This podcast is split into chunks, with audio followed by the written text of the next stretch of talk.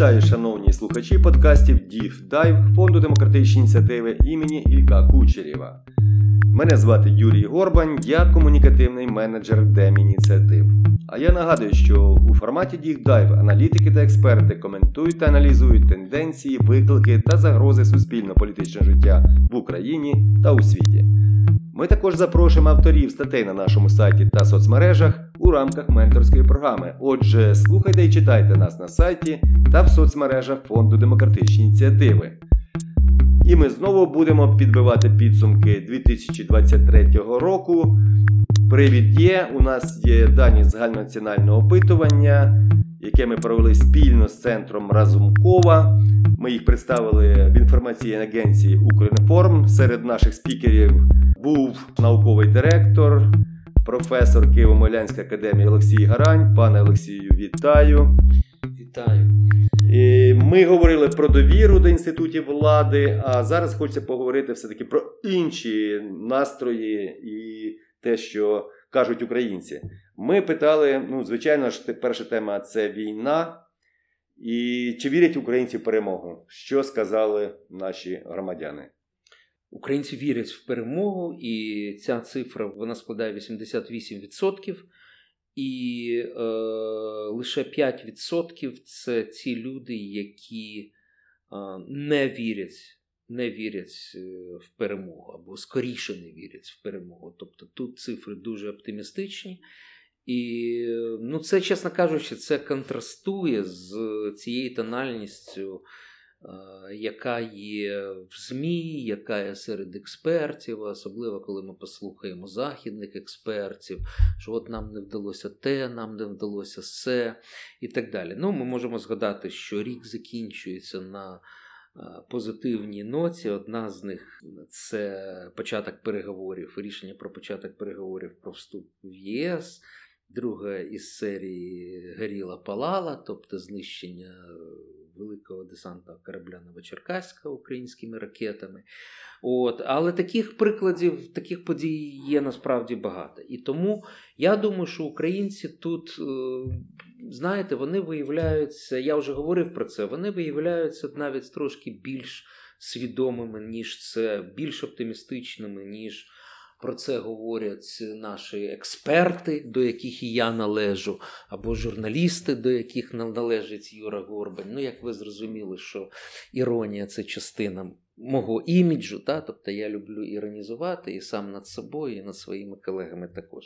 Вони мені це пробачають, тому я це буду продовжувати робити. Ви знаєте, але українці стали і прагматичнішими також є певні і розчарування підсумками. З чим це пов'язано? Це пов'язано з тим, що ми пам'ятаємо, що на початку цього року. 23-го року нам обіцяли, що ми все що ми все звільнимо. От прийшли чмобіки русські, які нічого не вміють робити. Ну, вони, може, і не вміють робити, але їх багато, це гарматне м'ясо. І тому реальна ситуація виявилася складнішою, ніж ми очікували. Так? І отже, Отже, ми запитували українців, а коли настане ця перемога? Так? І отут якби думки вони розділилися. Там, Скажімо, там 21% каже, що до літа 24-го року. 31% каже, що це забере 1-2 роки.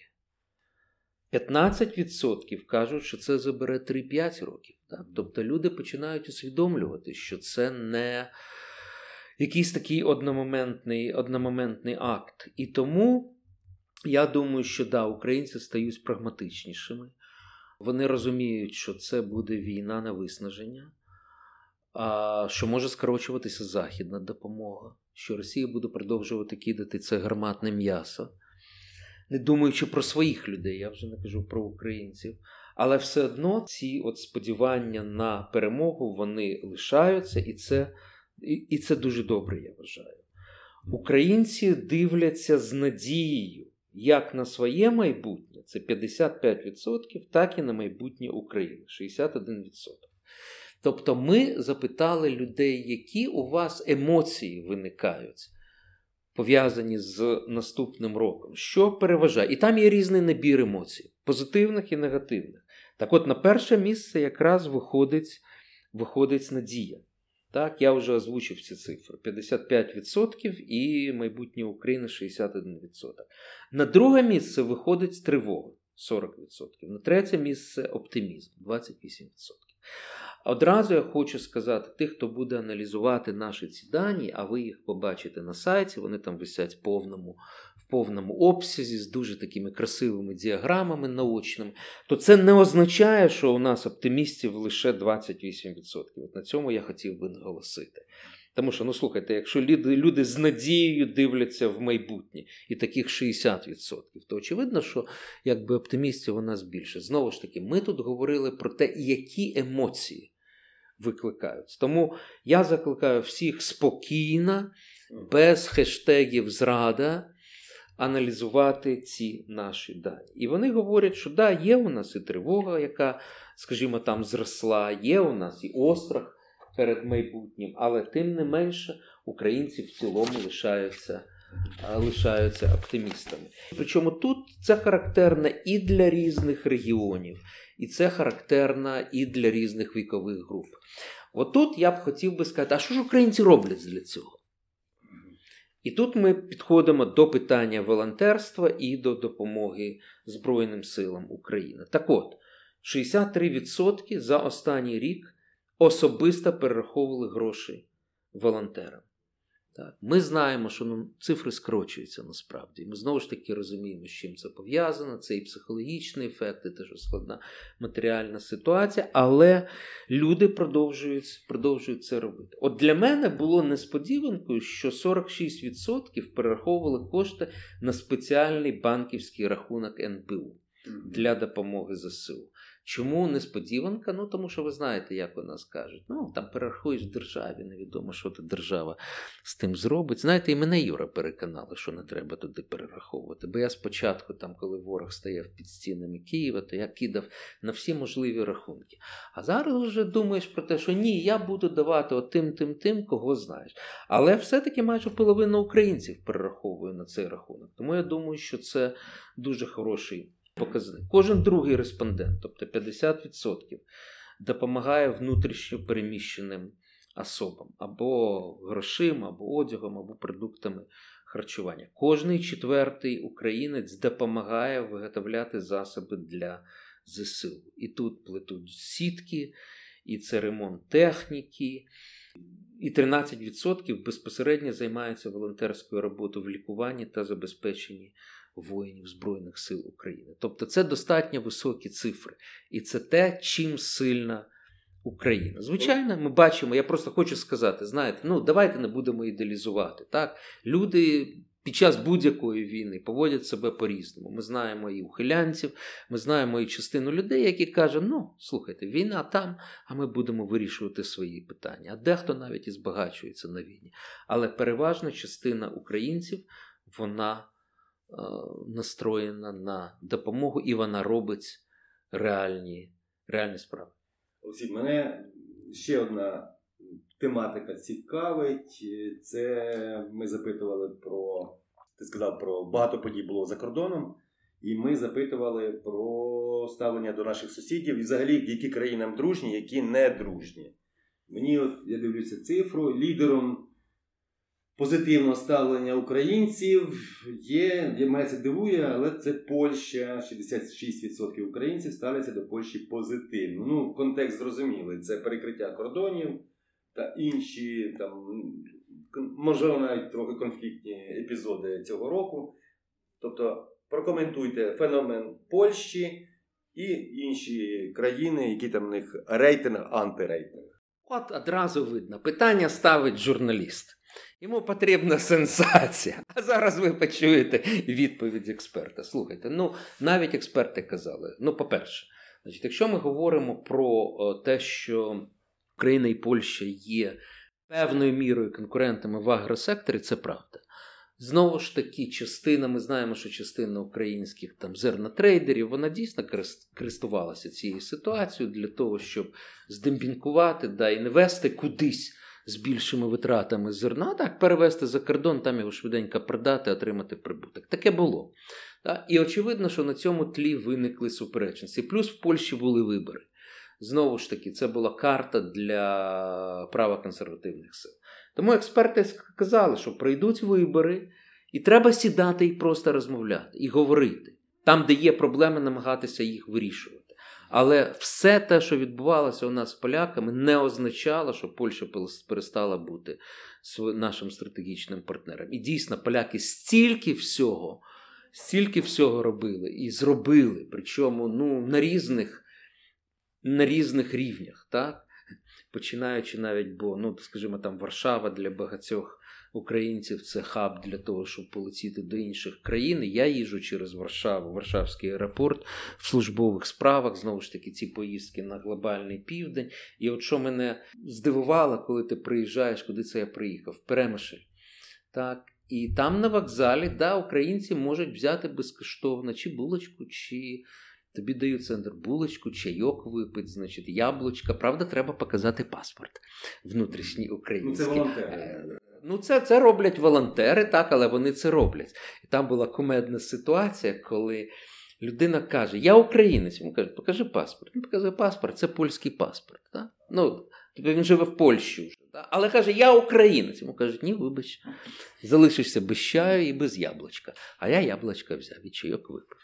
От, ну Це такий маленький штрих. Тобто, насправді, знову ж таки, поляки були і поляки лишаються нашими стратегічними партнерами. Я думаю, ще. що дуже, я думаю, що дуже символічно це те, що одразу після виборів приїхав старий новий міністр, да, тому що він вже був міністром Радик Сікорський, що він приїхав до Києва і що готується візит е, Дональда Туска, прем'єр-міністра. Тобто, все це і, і те, що вже зараз, наскільки я розумію, принаймні частина цих пунктів вона розблокована. Тобто, те, що говорили експерти, воно в принципі. В принципі, справджується. Так? Ну, Є у нас позитивне ставлення до о, оцінка того, що робить Молдова, те, що робить Румунія, Словаччина тут наполовину. Тут нема негативного ставлення, але воно розділилося між тим, хто має позитивне сприйняття і негативне сприйняття. Ну, по Угорщині ми розуміємо, що по Угорщині переважна. Переважна на першому місці іде досить відчутне негативне ставлення відносної більшості населення громадян, але 46 це 46%. Так? Хоча позитивне ставлення 21%. Знову ж таки, як знаєте, якщо ми говоримо про угорців, ми ж не маємо забувати, що є і да, нас дратує поведінка Орбана, Орбана, Сіярта. Але ну, є люди, є громадянське суспільство, вони допомагають нам. І крім того, якщо ми говоримо про Орбана і про Сіярта, ну все одно слухайте, коли приймалося це вікоповне рішення про початок переговорів, ну Орбану ж треба було вийти каву попити. Він це зробив. Тому, зрештою, ми маємо розуміти, що е, можна впливати на цю позицію, і нам теж треба ну, говорити про це. Я думаю, що в цьому контексті Зеленський, до речі, зустрівся з Орбаном в Аргентині, коли вони приїжджали на інаугурацію нового президента Аргентини, я думаю, що це правильно. Говорити треба.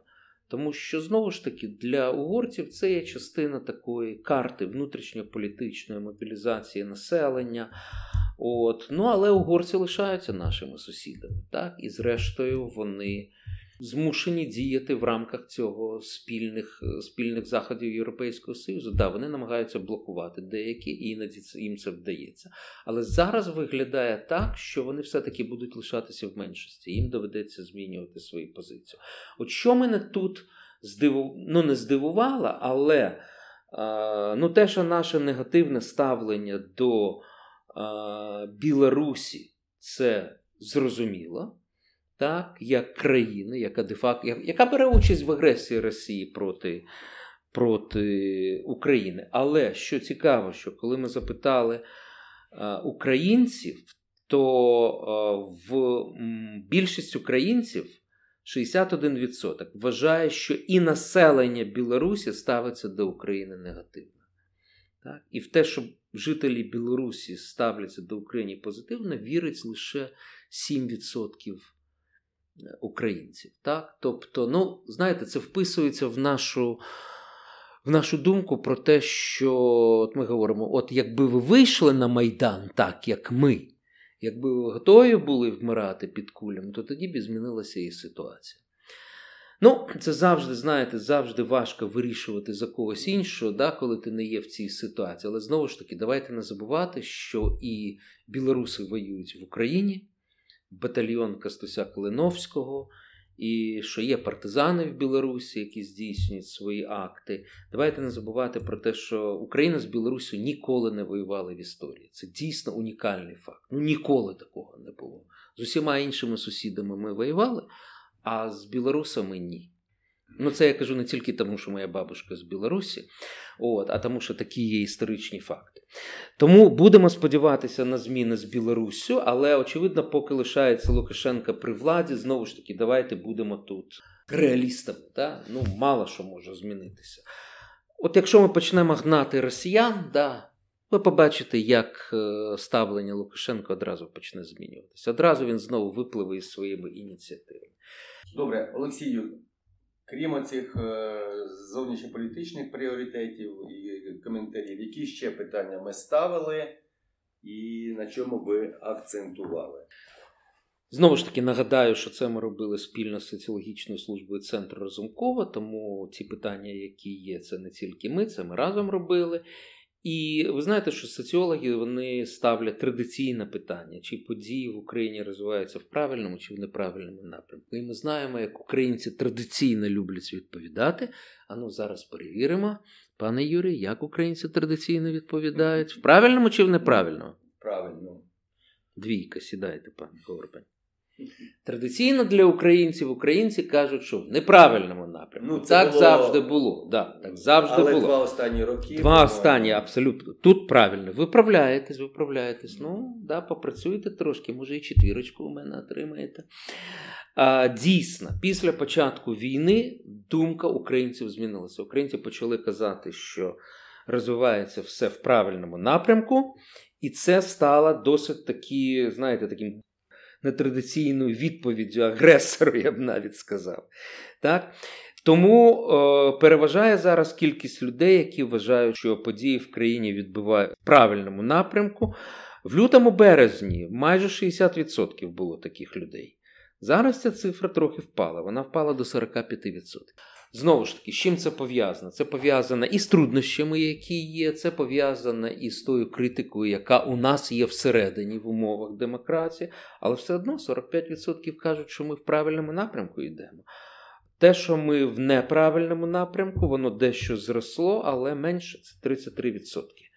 Тому я вважаю, що це все-таки позитивні позитивні результати. І ставилося також питання, чи здатна Україна подолати існуючі проблеми та труднощі. Знаєте, скільки вважаю, що не здатна? Я здивувався. Лише 7%. Лише 7%. 32% кажуть, що здатна подолати протягом найближчих кількох років. Ну, це оптимісти. І ще 45% вважають, що здатна подолати у більш віддаленій перспективі. Ну, назвемо їх обережні оптимісти або оптимісти, які щось які щось е, знають. Так? Але я думаю, що це знову ж таки це говорить про те, що люди настроєні достатньо достатньо оптимістично. Ну і традиційно для українців, от ми запитуємо їх і запитували раніше, і запитуємо зараз.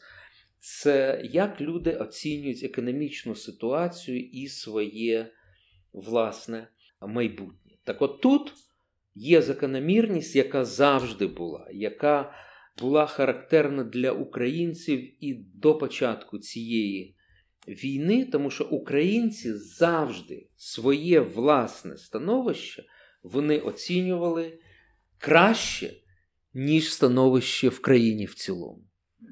І Ірина Еріківна Бекешкіна, царство її небесне, вона пояснювала це таким чином, тому що коли ми говоримо про власне про власне становище, то люди спираються насамперед на свої сили. Вони знають, ну тут я візьму собі ще додатково, там підпрацюю, там щось зроблю. Я покладаюся на свої, на свої власні сили. А коли йдеться про економічне становище України, то це враження складається від чого? журналіст Горбань? Ну, від цін, в магазинах, від. Ну, чекайте, так це власне, да, я йду, купую, витрачаю більше грошей. пальне, від, А тому що слухають журналістів, журналістів слухають, слухають, включають.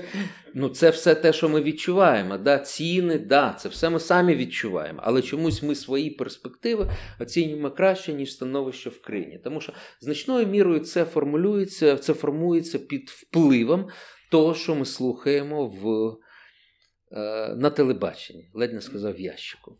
Так? А там зазвичай переважає, ну, переважає критика. І навіть якщо ти, е, якщо ти настроєний на позитивно сприймати е, інформацію, то все одно ти слухаєш зранку до вечора, а зранку до вечора війна, війна, війна, війна, війна, війна. Як ти будеш сприймати? Ти будеш внутрішньо напружений, в напруженому стані. Тому я думаю, що з цим це пов'язано, це пояснювала ще Бекешкіна. І от ми запитали, як зміниться становище України е, в, е, в найближчі 2-3 роки. І от що цікаво тут, це те, що кількість людей, які говорять, що воно зміниться на краще, воно складає 34%. А тих, хто говорить, що на гірше, воно складає ну, про родину це 17%, а про економічне становище країни 22%. Вважаю, що її Ну, зміниться на краще.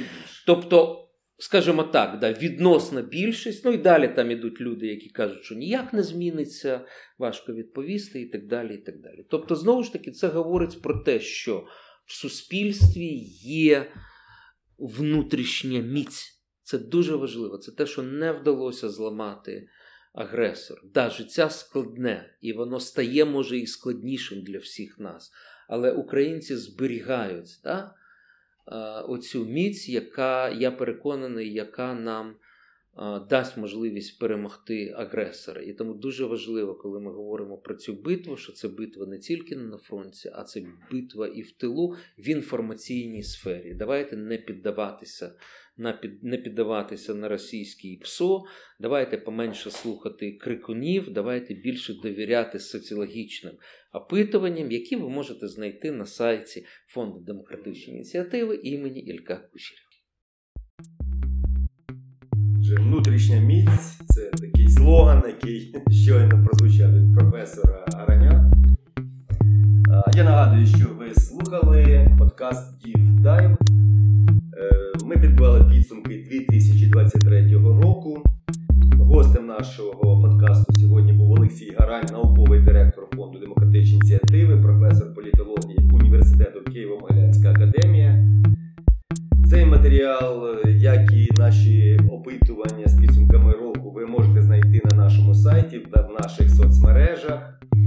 Записувала та готувала матеріал до етеру наша звукорежисерка та СММниця Ксенія Кутова.